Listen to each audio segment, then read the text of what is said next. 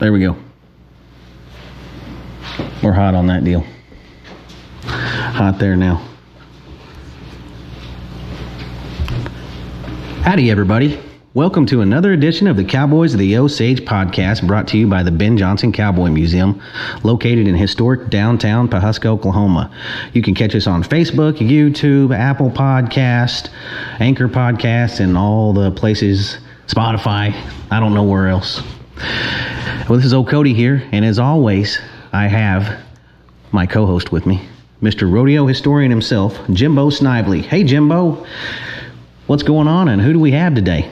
Hey, Cody boy, it's another great day in the Osage, man. Uh, Cody, we've got another accomplished individual from Osage County. Uh, we've got Miss Elizabeth Chambers with us today. She's uh, currently the 4-H president of Oklahoma. She travels all over Oklahoma, uh, talking on behalf of 4-H.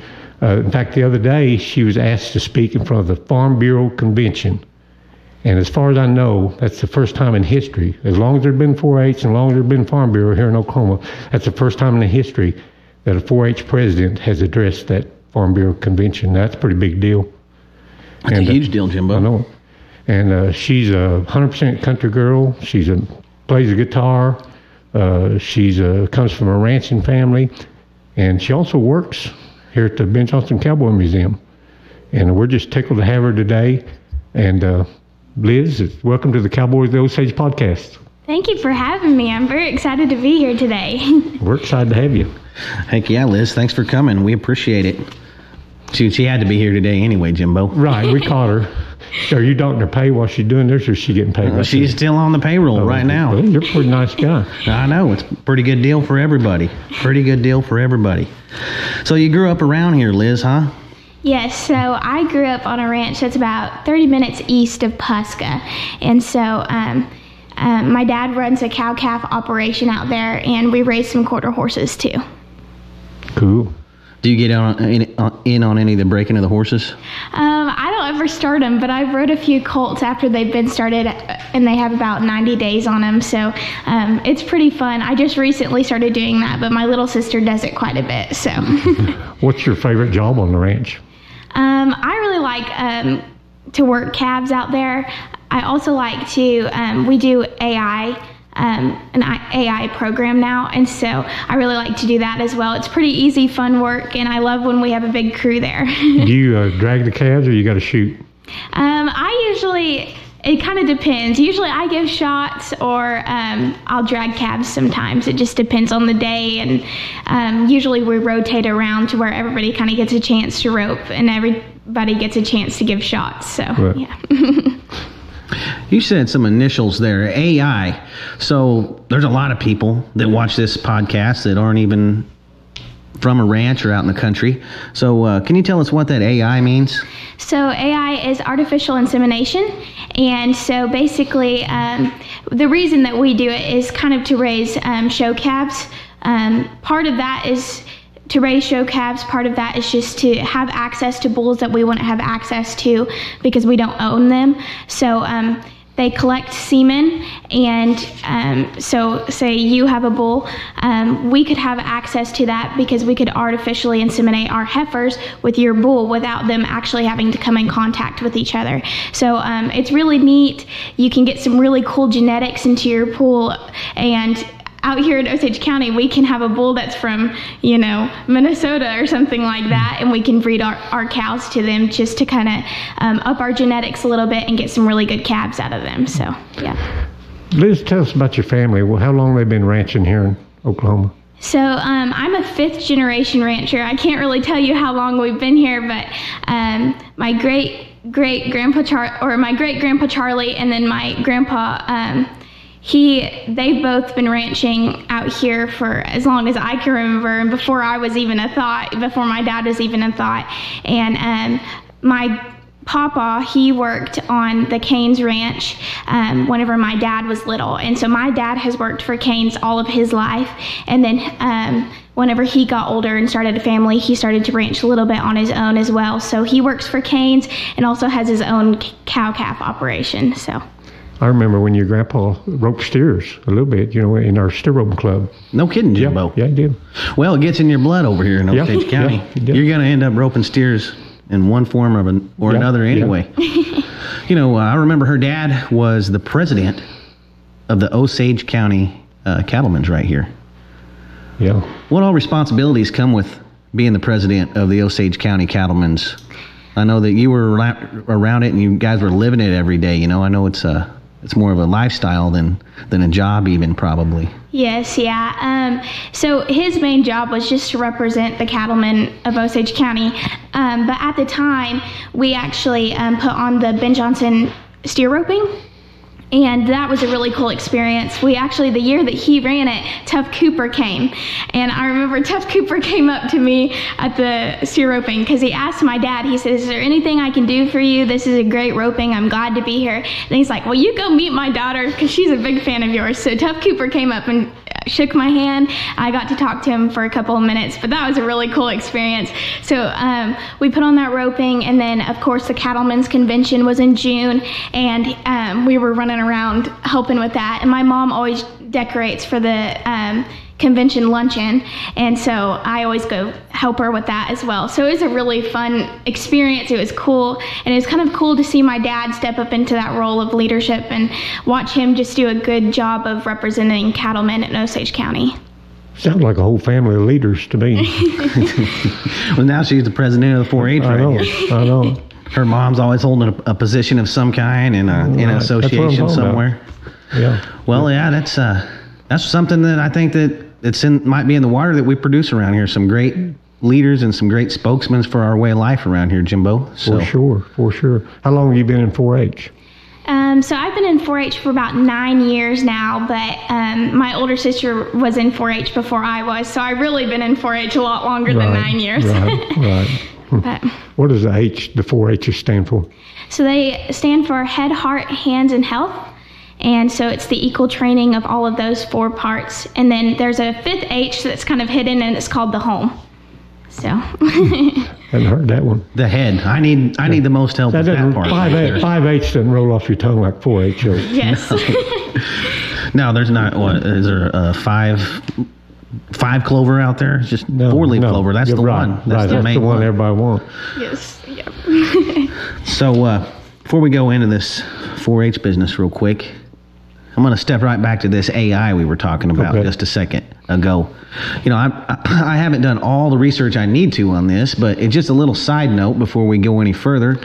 I think that the process of AI was perfected right here in Osage County, out at, at the Cotting Ranch, um, through uh, Oklahoma State University, I believe. It probably was. Uh, I, I know I went out there when I was in high school, and they gave a little demonstration and stuff, and, and it was cutting edge technology at that time. I'm pretty sure. sure, that it, it was. Uh, it may not have been invented here, but it was perfected the way they do it now, right here in Osage County, Mm-hmm. and and and it's all the buildings and everything stand right out there on.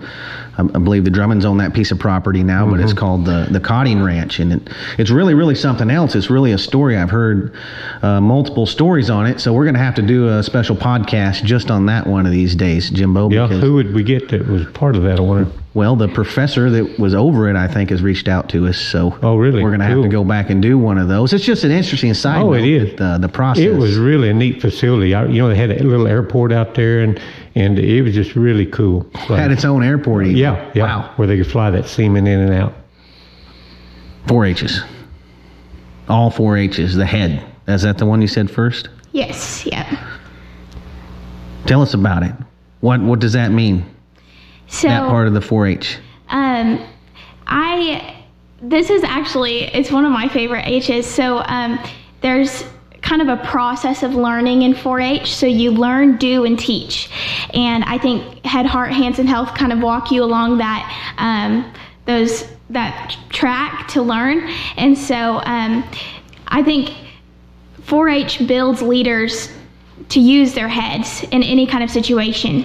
And it's really neat to see some of the leadership programs that they've got going in 4-H because it really teaches them how can I use my skills to help others or how can I use my skills to help other people help me to help others. So it's really neat. Um, they have a lot of STEM programs in Oklahoma 4-H and um, What kind of programs? I don't. Uh, it's embarrassing to say I never was part of 4-H, Jimbo. Right, I didn't show cattle, anything. I roped Right. cattle You- and fed cattle. You were roping them, yeah, but showing them. You showed them after you tied them. yeah. I was showing them my hands in Yeah. there. Yeah, so there's project areas anywhere from um, robotics to STEM to healthy living to leadership to civic engagement to anything in ag that you can think of. Um, there's over 60 project areas in Oklahoma 4 H alone, and in other states they offer different project areas, and it just kind of depends on what the state needs at the time. Um, so there's a lot of programs that we don't have that other states do have, and um, there's a lot of programs that we have that other states don't have yet. And so um, an example of that is our Food Fund 4-H program, and basically um, each month a family will get a box of family meal plans and things like that and like fun activities that your family can go through and it's just something that Oklahoma 4-H came up with and now other states I mean people from all over are requesting for their 4-H program to do that in their state. So it's really neat because we've kind of paved the way um, in that aspect. And so it's neat to see some of our programs being requested by other people because they think it's a really neat thing that we're doing over here. So. Out of all the programs in 4-H, what's your favorite part of 4-H? Oh man, that's really hard. Um, I would probably say, well, I'll tell you what my project areas are. um, my project areas are beef, leadership, and performing arts. And so um, I really love the performing arts um, project area. It's given me so many opportunities. It's the reason that I'm in leadership in 4 H. Um, it's how I got started and all of that. Um, when I originally joined 4 H, like I said, my older sister, she started showing cattle before I was even old enough to be in 4 H. And um, I thought that's all I was joining 4 H for. To go do is to um, show cattle, and then it kind of evolved. I figured out that I had this love for music and performing, and I figured out that 4-H had that avenue for me to go in.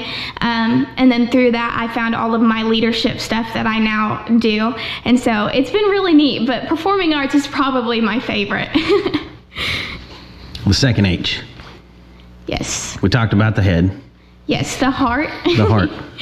Tell us about the heart part of the 4-H. So something that I love about the um, 4-H program is that um, it teaches its members to be compassionate to everybody. Everybody is involved in everything. It doesn't matter what your background is. It doesn't matter where you come from, um, how you grew up. Everybody's allowed in 4-H, whether you're from an urban community or you're from a rural community. You can find anything in 4-H that you would like to do. And I have met some of my lifelong friends in 4 H, and um, it just gives kids the opportunity to meet people outside of their school because a lot of times schools are hard. Um, to make friends in if you don't necessarily connect with those people. And so it gives people the opportunity to meet people from all over the state with the exact same interests and things that they like to do. And also people who are homeschooled like I am, um, it gave me the opportunity to make tons of friends.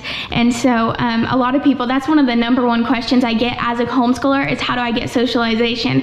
And I always kind of giggle at that answer because nobody would ever guess that I'm homeschooled. Um, but I always say it's because of 4-H. And I just think that that heart aspect of the 4-H is really teaches its members to, you know, be compassionate and to make friends and to have fun. So. My girls are homeschooled too, Jimbo. But I told them I'm the only friend they're ever going to need is their old daddy. Right, right. But uh, they, they got more friends than we Oh, can yeah, count. yeah. We it's a it's a slumber party about four nights a week at our house because you know certain kids are. We always got kids staying the night. It's the craziest thing because they know that. I know. I mean, I've had We, uh, kids too. I know what you're talking about. Yeah, they know that they got it made in the shade. You know how early I had to get up for school? Six thirty. Somewhere in that Yeah. area. They get up nine, nine thirty, Right, whenever they feel like it. right, right. It's the craziest thing I've ever seen. Yeah, we had to get up early to catch school bus because it's way out there, you know, and they they'd pick us up about seven if I remember right, and so had to get around early. Well, we're learning them real good in that homeschool, Jimbo. We're learning them up real good. Well, they're- Luckily, I'm the principal. I ain't, Yeah, right, I ain't in charge of teaching them anything. right.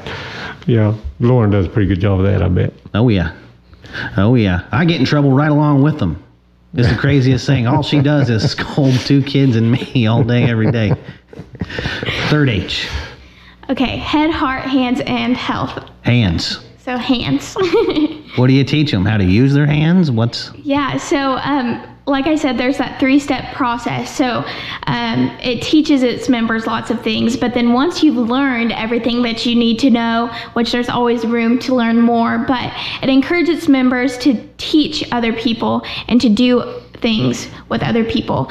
So um, I I'm going to use my performing arts project as an example. So I started a um, music club here in Osage County that was up and going before COVID, and I need to get it started back up again. But life has been crazy since I've gotten this new leadership position. But um, I found a whole bunch of people in Osage County that had a love for performing arts, but couldn't necessarily do it on a district or state level like I could. Um, so I decided that I was going to start a music club. So um, about twice a month, we would have a meeting, and everybody would bring a song, um, and we'd have what's called a song circle.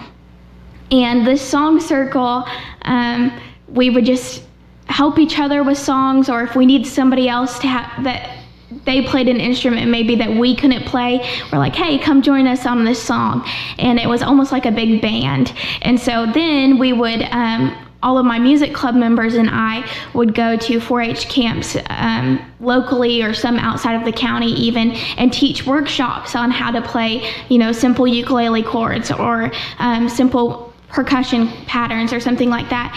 So um, I let them do the things and get really good at um, doing their instrument or singing or just performing and then we went out and taught people so um, i think that's kind of how 4-h uses that hands aspect to help 4-h members um, to do the things that they're good at and also teach others about that as well Where do you get your love for music? Most kids that like music, they get it from one or both their parents. Were either one of your parents music? Um, actually, neither one of my parents are musically inclined at all. Um, my mom used to sing in like a choir setting. My dad has no in- interest in music at all. Um, but my grandpa Charlie, he um, sings and plays the guitar, and he also does like cowboy poems, and he's phenomenal. I always love listening to him. And since I was a little girl, we used to always sing You Are My Sunshine. He would sing it to me whenever I was little, and then whenever I learned it, we would sing it together. Um, and just recently, I went over to, um, whenever he was in the hospital, I brought my guitar over and we sang that while he was in the hospital. Um, and it was just, it was a really cool thing for us. But that's where I got it. And then also my mama's grandma Isla, which is her um, grandma, so my great grandma. I knew her. She um, sang in the Catholic Church for many years and then moved over to a Bartlesville Catholic Church. But um, she had a beautiful soprano voice, and all almost all of my mom's family is um, musically inclined like that. Um, so I think I get it from lots of avenues. And even though my parents aren't necessarily musically inclined, they've always loved music. And I didn't really even discover that I had a um, kind of a gift for it until I was in 4 H. Um, and it just kind of developed and it took off. And now I love to do it every day. So, Yeah, she sings the national anthem everywhere, all over the state at big events, Jimbo. Hey, did you know I'm a expert in a musical instrument? If you ever need someone to come to one of your music uh, school class deals to show a few chords, I'm actually bona fide expert, card carrying expert in a musical instrument. I know what it is too. What do you think it might be? Triangle. Triangle, you know, Jimbo.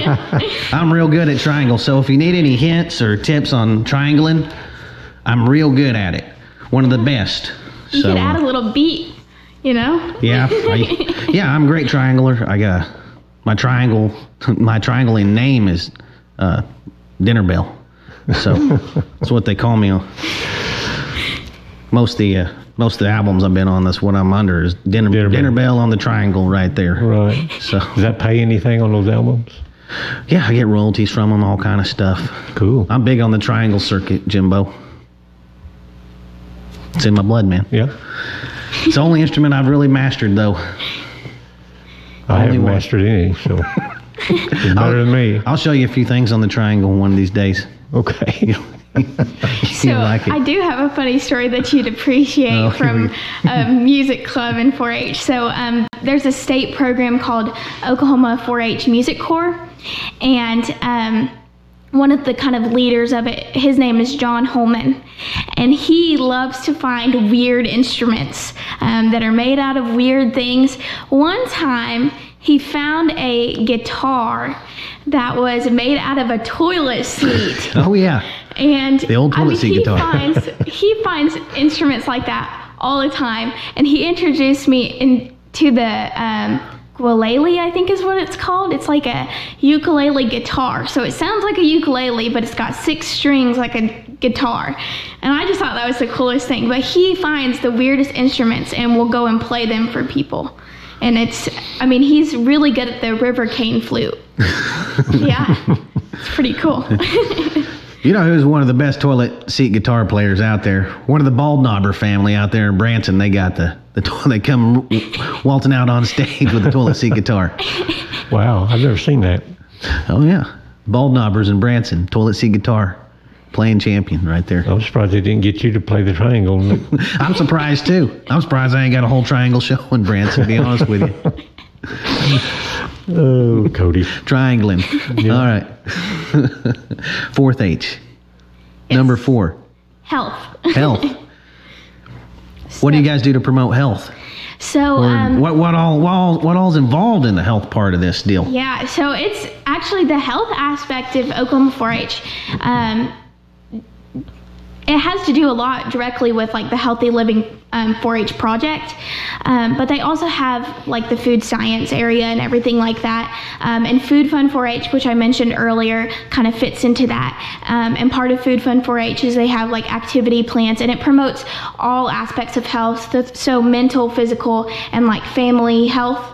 Um, it's really cool because we have a lot of programs. We actually have healthy living ambassadors here in Oklahoma 4-H, um, which I don't think a lot of other 4-H programs have in their states. What's that mean? Basically, they go out and they will teach healthy living workshops. So, if it has to do with food, a lot of people will teach like yoga workshops and things like that, which I attended once and I fell asleep during the last part of it because it was so relaxing. but they have really cool um, workshops and stuff like that. So, healthy living ambassadors, that's what they get to go out and do is just teach um, workshops on how to have a healthy lifestyle and how to carry that into their homes. And so, not only are these kids soaking in all of that information, but they can they have material to go back and kind of continue that with their family, um, and it it just creates a really good environment for 4-H families. How do you get to be president of 4-H? So um, it was a long journey. I will tell you that. Um, so I started out on a local office, which was the Bowring 4-H Club, and my mom was the leader of that 4-H club. And I always was vice president because my older sister would always get elected. I'd run against her every year, and she'd always get elected. Um, and then I moved up to a county level, and um, I would say county level is pretty typical. Um, a lot of people kind of like to stay on that county level. Um, and then I went to YAA, which is our which is Youth in Action, and that's our District 4-H camp. And I met a ton of men- mentors. Um, one of those mentors was Audrey Auctioner, and at the time, Audrey Auctioner was a state ambassador and a district officer.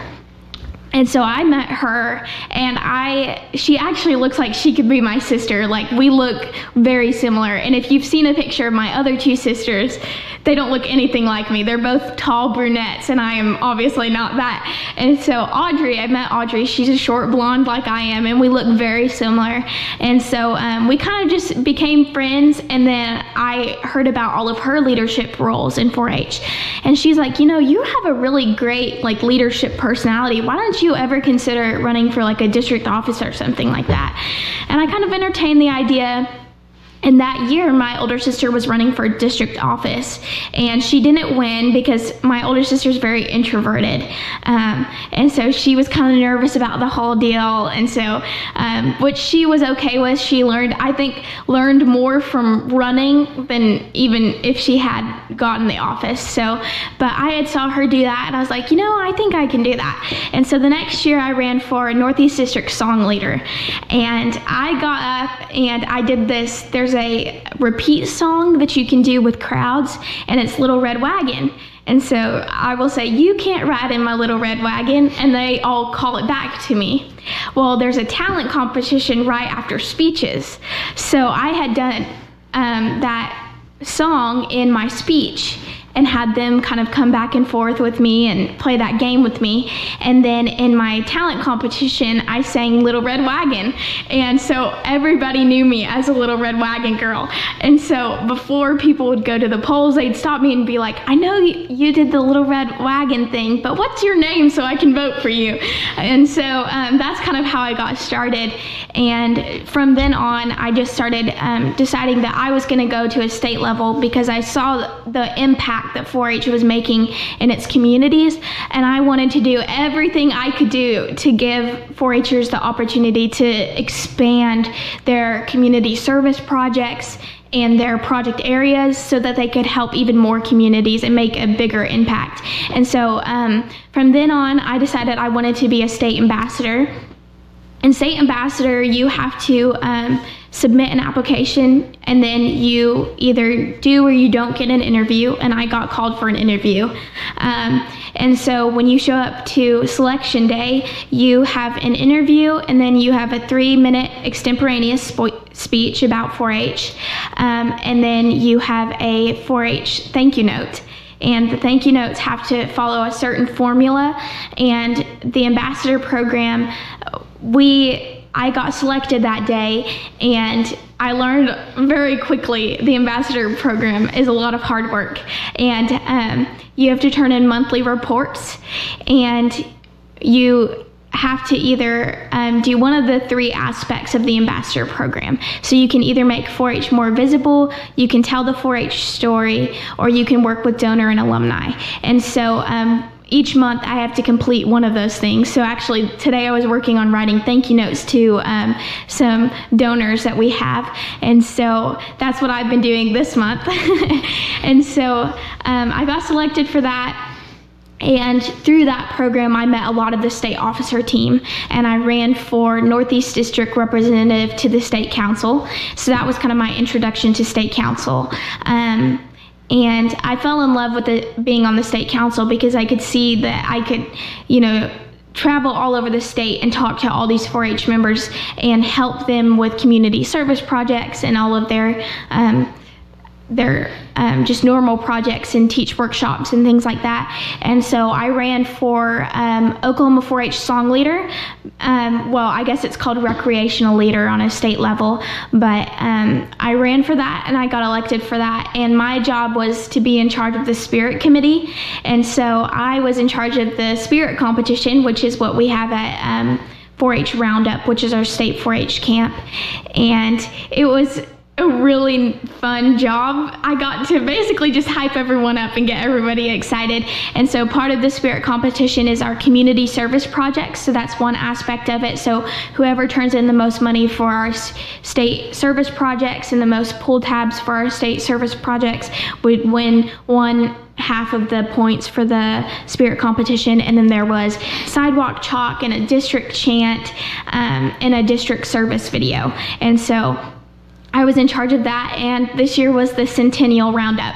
And so we were coming out of 2020 kind of shooken up, I guess. We didn't really know um, what was going to happen because we shut down for so long, and 4 H continued through the shutdown. I mean, we just converted everything to virtual, and we just did our very best to give 4 H members the opportunities to still be active.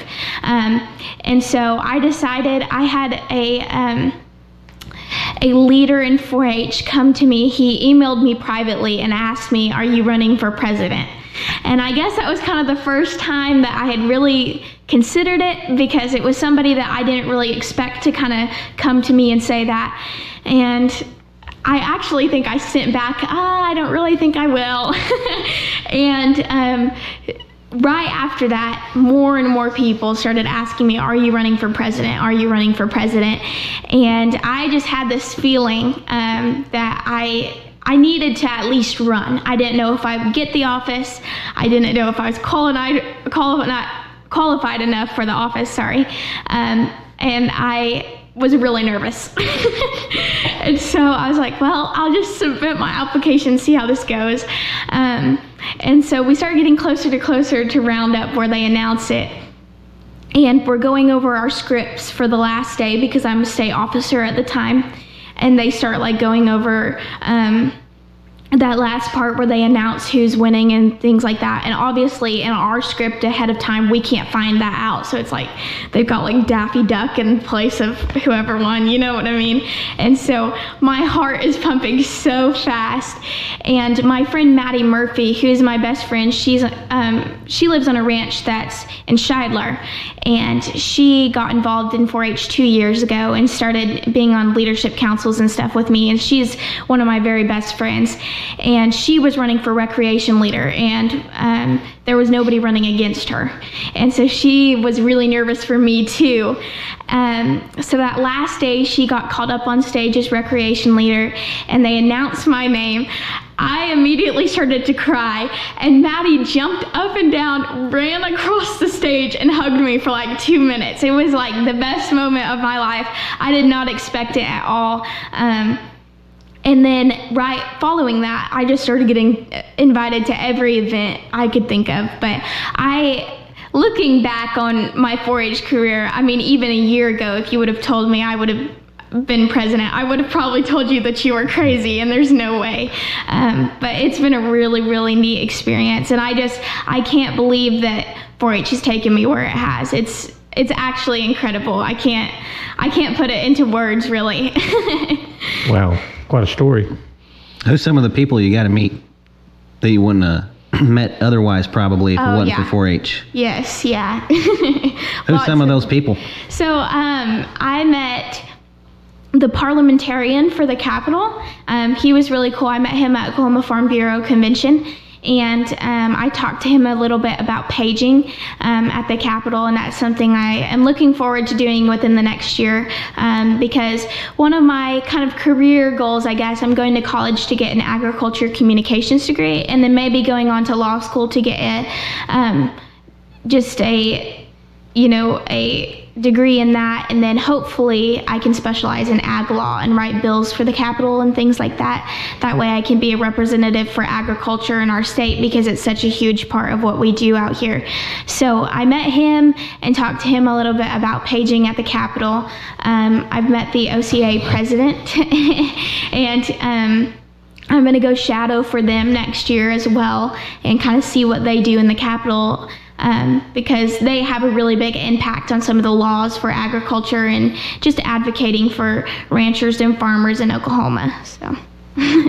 How nervous were you when you had to speak in front of the Farm Bureau convention? I was really nervous. It's it's an intimidating room to walk in. I don't know if you've ever been in that convention center, but everything's like red and gold. And I walked in there, I was like, oh my goodness, I did not know what to do. But I got up there and um, right as my speech began, I asked how many 4 H members I had in the room, and I was shocked because I would say there was only a quarter of the room that hadn't been in 4 H. Every, almost every single person that I saw had their hand raised, um, and they were all really familiar with the 4 H program. So I instantly felt comfortable because I was like, oh, these are my people. They understand what we do and why we do it. And so it was really neat. Um, it was a 10 minute long speech, which was the longest speech I've ever given in front of a um, a stage like that, and it was really intimidating, but they were all very nice. They actually gave me a basket to go home with,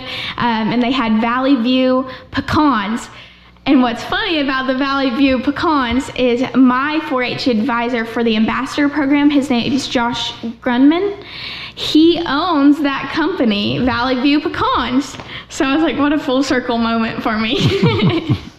there went my next question to you say pecan, pecan or pecan? It's pecan. Or pecan. It's pecan around here. Pecan. Yeah. Yes. Yeah. Okay. I was just wondering. Yeah. That was the next question. So, um, what about? Is there a national platform you can eventually go to in, in this 4-H if you want to? Um, Yes, I could be on a um, a council for National 4-H. Um, I think as of right now, um, I'm not really looking to do something like that because I really want to focus on the duty that I have right now and doing that to the best of my ability. But um, maybe in college or something like that, I'll get on one of those councils, and um, they're less of like a 4-H president thing and like and like stuff like that. There's more like a promotional council, for instance, and so um, that's something I've kind of looked into, but um, not really considered that heavily. I need to talk to some more people about it before. Um, I really just dive feet first into that. but there has been some people in Oklahoma 4-H that have been on national councils and things like that, um, and I'm going to ask them what they think about that. And I just got elected in July, so I'm still kind of figuring out the whole presidency thing. But um, I imagine later on, once we get closer to next summer and I'm kind of finishing up my role, I'll look into more national 4-H and things like that. So. have you have you ever thought about politics? Um, I've actually had a lot of people talk to me about that. That's partly why I want to work in the Capitol. I don't know if I'll ever run for anything, um, but I I do want to be able to um, have some part in agriculture in the Capitol and making sure that laws protect that. Um, I'm also really passionate about homeschooling because I've been homeschooled since third grade. Um, and making sure laws protect that as well because I think it's a really great thing that we have here in Oklahoma. Um, and I think it's great that our Capitol protects our right to homeschool. Um, I and I do see myself being in the Capitol someday, but I don't know if I'll be a representative or in the Senate or something like hmm. that. I think she'd be a natural, don't you? It's going to be real interesting to go back and watch this podcast in 10 years, when Jimbo. she's president or something. Who knows? Vice president. You know Really saying? exciting. She's got a real exciting future. Right, absolutely. It's going to be real interesting to go back Yeah. and watch this in I think this years. podcast will age well. I think so too. Yeah. The hidden fifth H The fifth H, the home. that you uh, touched li- on earlier. Yeah, I talked a little bit about that with Oklahoma Farm Bureau. Um, 4-H members kind of get this a lot, and even people that just 4-H families, we tend to kind of band together. And if you meet a 4-H'er, I've met 4-H'ers from um, all over, and I can almost find anything in common with a 4-H'er. I mean, we just tend to have the same values.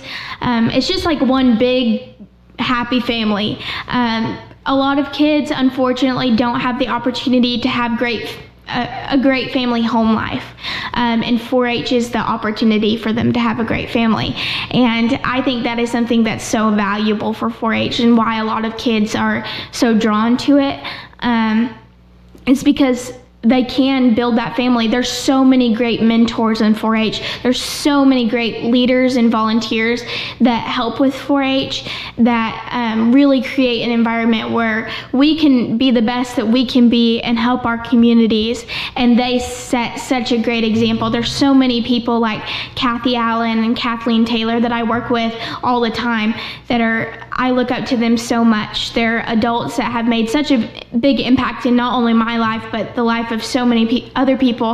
And I don't even think sometimes these adults, they're so amazing, but I don't even think they realize how great they are and how much of an impact they make. Um, and Kathy Allen's husband was actually the um, person I was talking about earlier that emailed me about being 4 H president. And I don't even think he realized that he was the very first person. And I will remember that forever. He was the first person to ever say that to me and to kind of inspire me to do that. So, um, I really and like Steve Beck and Milford Jenkins, who um, they've done so much for the 4-H program, and it's just it's great to look up to those people because they're um, kind of behind the scenes. A lot of people just see us 4-Hers, which is great, but um, I think we need to have like an appreciation day for all of them because they really they pour their whole lives into the 4-H program and creating that home environment for a lot of kids who either don't have access to that or want to build to that family. So it's really great.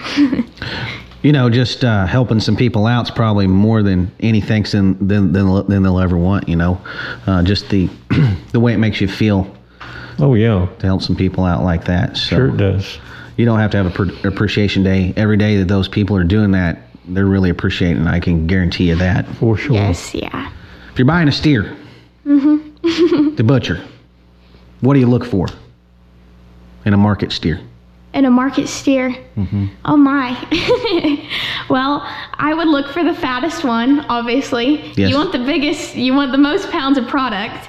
So whenever you go to one of those 4-H sales, that's where I would go to get one so you can support the youth of Oklahoma. Don't just go to some sale barn. Go to those local county shows and get your um, market steers. So what is that? What is the local county shows? I didn't grow up doing it. I, I do help out. I, I do the auctioneering with their heart up for an auctioneer over here. but uh, yeah, w- tell us tell us about showing some cattle real quick, or, or just animal showing in Yeah. general, because it's it's something that I don't know that much about. But anybody. It seems like can get involved in it. I see kids Oh, that yeah. live in town out there, and I said, "Don't you live in town?" And uh, it seems like 4-H seem they find a way for a lot of these kids to be able to show an animal if they want to. Yes, yeah. So, tell us So- about showing animals, Um, just for a minute. See, so my dad started showing whenever he was younger, and he started off showing pigs and then moved to cattle. And I've only ever showed cattle and horses.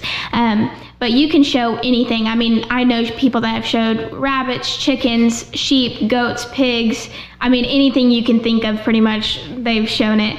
Um, and so at your county show, you're probably going to see um, sheep, goats, pigs and cattle, and that's typically what's at your county show. Now, at a county fair, you're probably going to see more than that. Um, but basically, I, I guess the best way to describe it is these kids, I mean, they raise up. So I have a steer, for instance, this year. I'll feed him. I got him earlier this summer.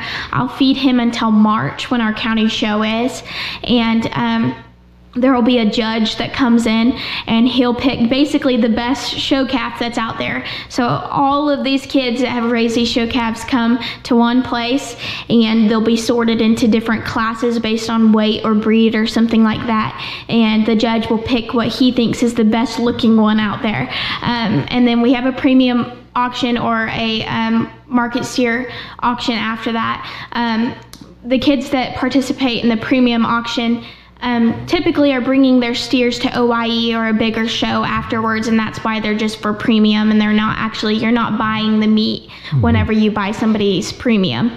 But um, we've always had steers in the county show for as long as I can remember, and um, I've been showing for as long as I've been in 4 H. So um, I've had a lot of show steers over the years. I have two this year. I've had two almost every year that I've shown, I think. So. What's it take to get one of those ready from Um, the time you decide that's my steer till showtime? Because you said you feed them. Yes. Yeah. Boy, howdy, it seems like there's a lot more to it than just Oh, feeding them. So um, you have to halter break them to lead. Um, that's a process. I don't know if you've ever halter broke a steer before, but it is. Well, you kind of do it when you rope them. They learn to lead with when you rope them enough. So, Right, right. Yeah. It's it's kind of a tough process. You want to make sure you have gloves on because they'll probably give you rope burn at some point. Um, well, they're really not a domestic animal. No, you know? no. and sometimes you'll get one that's just wild that you just can't show. We've had a few of those. Um, but yeah, so you you break them to lead and you um, work with them quite a bit. And my favorite part is working hair. A lot of people don't realize that we do this that aren't in ag, but we work hair. And what that is, we wash them and rinse them and blow dry them and put products in their hair to make it as long as possible. That way, if they have any flaws, we can kind of cover up with their hair. Or if they have any good parts, we clip that off at the end of the year with like um, what you would use on your hair, like a set of clippers. And um, we would, you'll shave those good parts down to where you can see those, and then you'll kind of cover up the bad parts um, of that steer to make him look as good as possible. And then when you get to the county show, once you've got them all clipped up and pretty, a lot of people will use adhesives in their hair. So basically, like glue or hairspray. It's kind of a stronger form of hairspray. Sound like a beauty they'll- contest. Yes, it right. is. It's a, it's a beauty contest for cows, and you'll fluff out their legs to make their legs look real big. Um, it's kind of ridiculous. Some people will glue extensions into their hair. It's crazy. How hard? You know- how- go ahead. You know, some people can uh, actually take that to the next level and do it for a living. My best friend from Yeah. from uh, high school, grade school, he uh, he flies all over the country now, and all he does is prepare cattle for cattle shows at the show, not not ahead of time. They fly him in for the show, whether it's in Fort Worth or Denver or wherever the big show might be, and that's that's what he does for his primary living. Sorry to inter- interrupt. That's all right. I was just going to ask her how hard it is to sell them say goodbye to them after you've done Oh, all it's that. pretty hard. I bet it is. If I like them a lot, then I'll probably cry. But there's been a few that I'm like, I won't yeah, miss you. that one that burnt your hands, you know, and was jumping around there. There's been a few that I've had that ha- kind of have an attitude, and we don't get along too right, well. right. So. Good to see you. Good riddance to them. But I bet, you know, they got those big brown eyes, you know, I, that's hard. I, a pig, now I can see getting rid of your pig, but but you could, I, I, I'd just have trouble not getting attached to a big Oh old yeah. steer. Well, that's what sale night. Usually after I sell them, I'll, I'll pet on them and then I'll I'll leave and I won't look at them again. I just I, I can't handle it if I really like them. Which the one that I had last year, um, he was the cutest one I've had. He was a peach colored steer. And he's a really nice steer. And I liked him a lot. And so it was really hard to say goodbye to him. And so I just kind of pet on him and then I left the show. And um, they load him on a truck. So I don't have to get rid of him or anything like that. But that's so. another lesson that you're learning too. Yes, you know yeah. that, teaches kids that that you you- you have to say goodbye to them. You know when you're growing them out for a purpose, not to be a pet. Yes, you know? yeah. Well, and it's it, I think it teaches kids that there's an industry for all of that, right. and it it teaches them the ins and outs of that industry and the importance of it, and um, and show, showing steers isn't, you know, it's not typical, um, but not every cow has a life like that, and Right. so it is kind of comforting to know they've literally been Yeah. pampered their whole life, and Right. so It's almost like Kobe beef, almost. yeah. Yeah, and that's what, and so they've lived a really, really pampered life, and they've had a really good life, and so it's while it's hard to say goodbye, sometimes it's it's it's good. It's a good learning experience for mm-hmm. sure. So yeah, Be hard though. I don't know if I can do it or not. Well, Jimbo, you got anything else for Liz today? Well, just thank her for coming in, and her she was already here. She didn't have to come in, did she? Well, She had to come back here. But she, thanks for coming back here. But just what an impressive young lady, and you know, and, and it, it just gives you confidence in the young people of today and where the future is bright with in rural America at least. That's right. I, I feel real good about this, Jimbo. I, I feel about I feel really good when I meet a young person like this. And, Absolutely, And I feel good about our future leadership when I meet a young person like this. So, absolutely. and I'm going to be an old man here one of these days, and I'm going to need people like this looking after my best interests. So I think think she's going to do a good job. She may be in Washington, Washington D.C., looking after her best interests. Who knows? Yep, Washington's what we call it over at my house, Washington. Yeah. We're not all as well spoken as you, Jimbo. well, I don't want to get mixed mixed up with that bunch out there out west. hey, I didn't even bring up the. Uh, how do you like working over here at the museum, Liz? Oh, it's so fun. I love this job. I love to talk to people. Um, I was talking to some people today about bison, actually.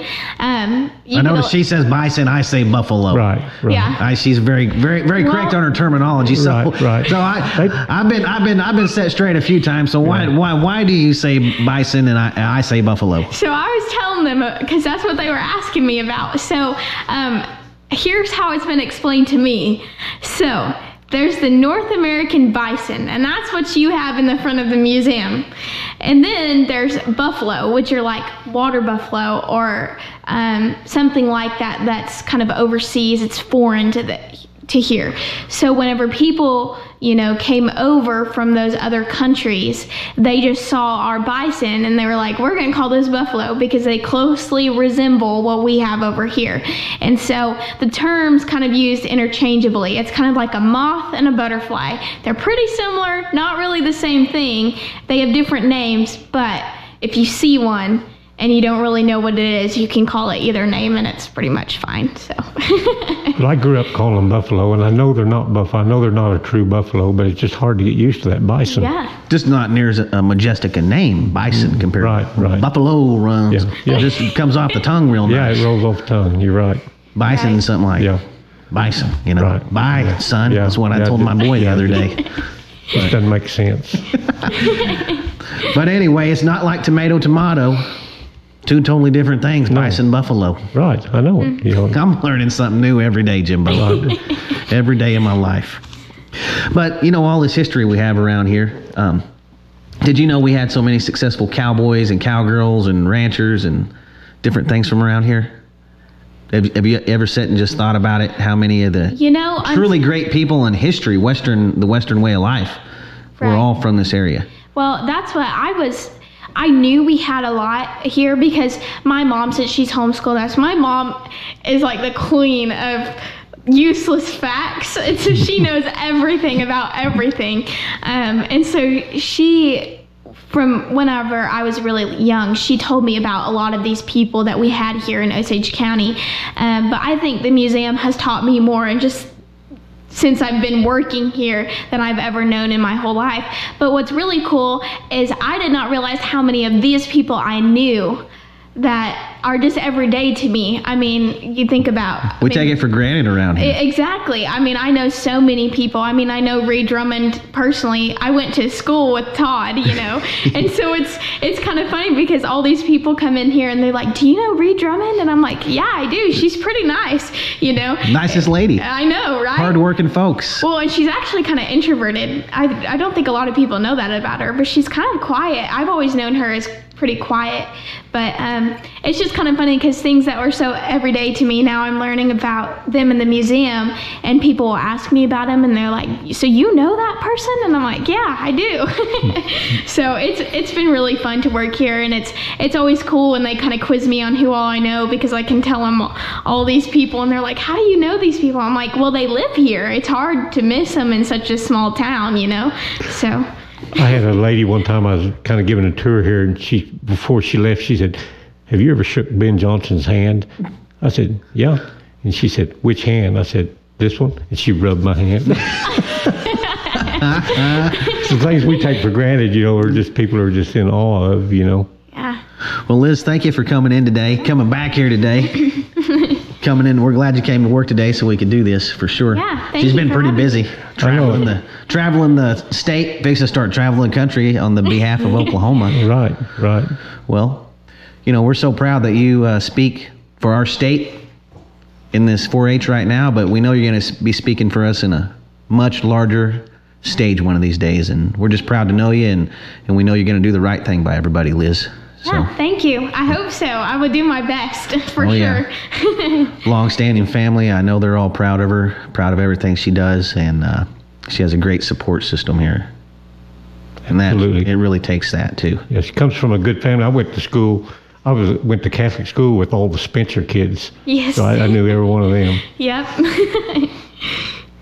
Well, all right, everybody. Until next week, this has been Cowboys of the Osage podcast, and uh, make sure to share it, like it, all that fun stuff, and help us keep putting these things out. See everybody's ne- next week right here from the Cowboys of the Osage podcast. See y'all.